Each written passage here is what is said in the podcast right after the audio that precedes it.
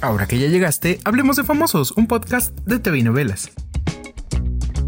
Sergio Mayer salió en defensa de Sergito, el rebelde más rebelde. Pero antes te cuento que así como muchos famosos, Katie el Castillo confirmó que dio positivo a COVID-19 y aunque se enfrenta con síntomas leves, no está sola pues se acompaña por su amiga la periodista Jessica Maldonado. Pepillo Origel, Erika Buenfil, Sabine Mosier y hasta Raúl Araiza son algunos de los contagiados estos primeros días del año, así que cuídate tú también mucho.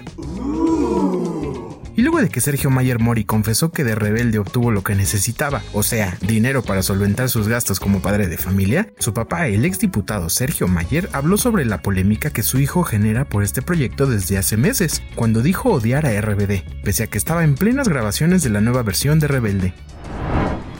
Pues yo creo que eso eh, lo, va, eh, es, de repente cometemos errores que cargas por mucho tiempo y eso lo va a cargar, bueno, definitivamente lo que, lo que estamos hablando es su trabajo, independientemente de que haya hate o de que haya gente que quiera o no quiera. Y cabe mencionar que, que, a él, tanto los productores, el director y la gente de Netflix, lo buscaron siempre desde el principio. Y él fue muy claro, que dijo que no era fan de esa música y sin embargo eh, lo lograron convencer y, está ahí, este hizo, me parece un trabajo claro. Y era lo que él defendía, decía yo tengo el derecho de expresarse, le dije tienes derecho a expresarlo, lo que estuvo mal es cómo lo expresaste. Y ya queremos ver esto porque el que ya confirmó que tendrá bioserie es Miguel Bosé. Para la difícil tarea de interpretar al amante bandido, eligieron a José Pastor, un joven actor de Málaga, España, que se parece muchísimo a Bosé en su juventud.